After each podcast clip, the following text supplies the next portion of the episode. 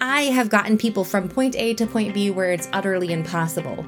I have figured out how to actually round off a love triangle in a way that makes sense.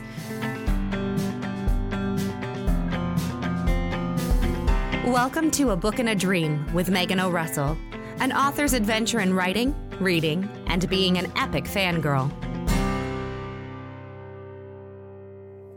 Hello, my name is Megan O'Russell, and welcome to episode forty-two of A Book and a Dream.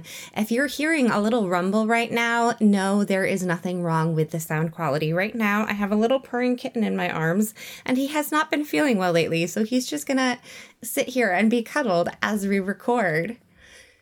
Now, one of the cool things about being an author is that you kind of develop some weird skills along the way. Now, those can be pretty extreme if you are someone like a crime fiction writer. Like, you probably know how to break out of a trunk by now or put someone in a trunk. Weird things.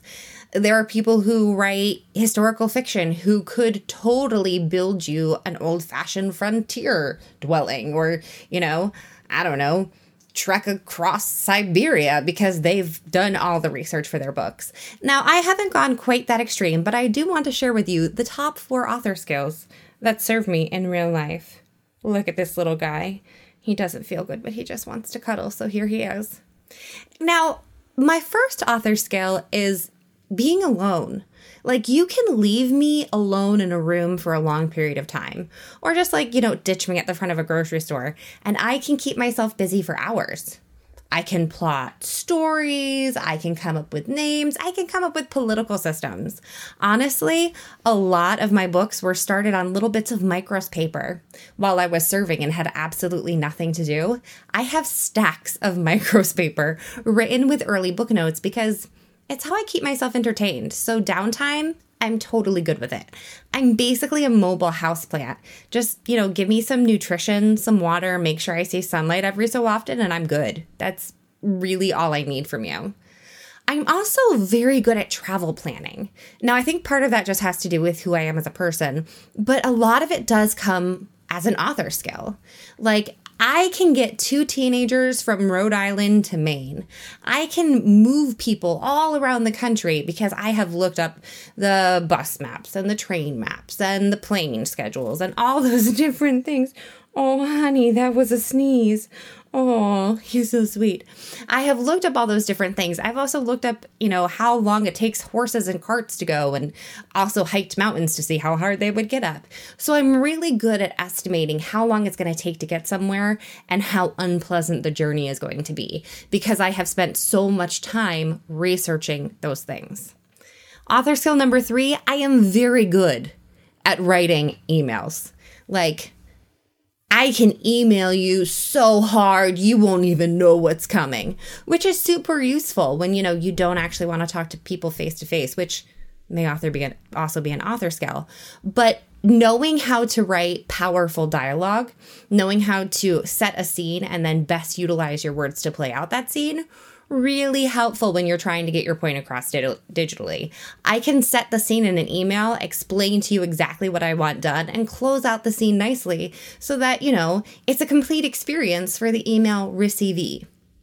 The fourth and most important one, especially to this sweet little guy who I think might be asleep in my arms at this point, I can't quite tell. No, he's still awake, is that I am not one to take no for an answer. Here's the thing. You can't tell me that there isn't a solution to a problem. I have toppled kingdoms in my books. I have gotten people from point A to point B where it's utterly impossible. I have figured out how to actually round off a love triangle in a way that makes sense. Don't tell me that anything's impossible. If you can get through a love triangle, you can get through just about anything. So recently, they told me that this little guy was not going to make it because he's sick. He's my little kitten, Mo. He's one of the two kittens we adopted. We planned on one. This one came, you know, as a bonus prize. And they told me he wasn't going to make it. And first of all, I got very sad and very upset because, you know, you don't want your little kitten to go. But then I realized, I don't believe you. I don't believe you at all. This isn't Aragon. I'm not backed into a corner where I have to deal with like quantum mechanics in order to save a fantasy storyline. No, there's a way out of this. And you know what? There was. So sometimes you have to use your author skills and decide, no, I will not take this is impossible from you. I will figure it out. And we have figured it out. So if anyone, oh, hi, hi, little guy. If anyone ever tells you that there is no hope for a kitten with F I P or F I P, shoot me an email. Also, if your health insurance ever says that they're not going to pay for your medical tests, there's a lovely little thing called M D Save. This is my week of t- not taking no for an answer, of telling people I will find alternate resources if you don't want to help me. So for medical needs, look up M D Save or GoodRx if you're in America, because, you know, sometimes our healthcare system leads things to be desired. And if you're having a problem with your pet, reach out on social media. There are things that veterinarians won't tell you because they are protecting themselves. So it took author skills and a lot of digging into weird things to figure out how to help this little dude. But now he is here, sleeping in my arms because of those author skills. So it's easy to take jobs like being a writer, being a performer, being in any field in the arts and be like, but I have no practical skills for all the work in the arts I've done. It's not true. Being a performer teaches you to work as a team. It teaches you to think outside the box. It teaches you to communicate, which is a huge thing that a lot of people can't do. Being an author teaches you so many skills, new skills with every book you read. Being an artist, I don't actually understand how visual arts works. I like mad respect to anyone who can do it. My poor cover artist knows. I'm just like, colors are nice. I don't. I'm sure there are big lessons that you take out into the world, but I understand none of it. So good for you. You're doing a great job. But in this crazy world where it feels like the arts are unappreciated and there's a lot of people who think they may never get to go back to their art.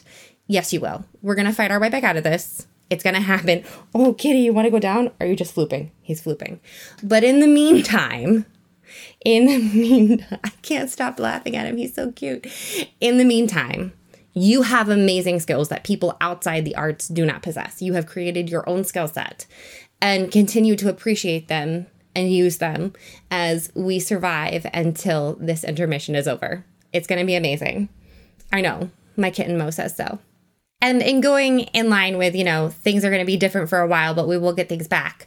The Tethering audiobook is now available. It was recorded by a wonderful stage actor, and I am so excited to share it with all of you. So keep watching the video. It will pop up in just a second with a sneak peek at The Tethering, or you can click the link above or below, depending on your platform, and it will take you to a website where you can listen to a bit more of the audio files. I am super excited to share this story with you. It's all going to work out. We're going to find a way back, one step at a time. Until next time, I would have Mo wave goodbye, but uh, he's passed out. He's completely passed out. Yeah. Jacob took a seat on a comfy couch off to the side, and Dexter followed him. Did you enjoy dinner? Dexter sat on the arm of the couch Jacob had chosen. I always look forward to our dinner discussions. They are so enlightening. Did you enjoy the subject tonight? Sure, Jacob forced a smile. But I'm really wiped, so I'm gonna go. He stood and walked out of the room, barely pausing to wave to Aunt Iz and Samuel, who were deep in conversation at a small table in the corner. Dexter must have known he didn't understand a damn thing they'd said at dinner. Jacob climbed the stairs to his room, trying not to give in to the temptation to give one of the stairs a good kick. A broken toe wouldn't make him feel much better. He was too tired to be social anyway. Amelia was still banished to her room, and she was the only one he really wanted to talk to. Jacob found his room and slammed the door. He winced at the sound, hoping no one downstairs had heard. Jacob tried lying on his bed, but he couldn't seem to breathe. This was too much, far too much to deal with in one day. His father was dead, he had left the only home he had ever known, and he was a wizard. He rolled onto his back and rubbed his face with both hands. Amelia was back. She was a witch. She had come back because he was a wizard. He knew he should be grieving. He should be scared. He had essentially dropped out of high school. He didn't know when he would be going back to Fairfield High. Or if. Jacob pressed the heels of his hands hard into his eyes. He needed air. high school dropout, orphan, incompetent wizard. Jacob's bedroom windows were open, wafting in the cool evening breeze. He followed the fresh air to the window and squeezed himself through onto the slanting shingles of the roof. He sat, breathing deeply and trying to muddle through the last thirty-six hours of his life. Stars emerged from the darkness. Even though Fairfield was a small city, it still didn't have as many stars as Jacob could see from here. The trees rustled as unseen creatures prowled through the night. He closed his eyes, trying to imagine centaurs pacing through the woods. The centaurs screamed at him, calling him a terrorist. Jacob's eyes snapped open when one of the centaurs threw a spear at him. He shook the fantasy from his mind and tried to focus on the real world around him. His mind was too jumbled right now to let it wander. He listened again to the sounds of the night. There was a new noise, a strange noise, and it was on the roof. A scraping sound, like claws pulling across the shingles, moving closer. He looked over and froze. Someone was coming toward him, not clawing the roof, but walking on the air.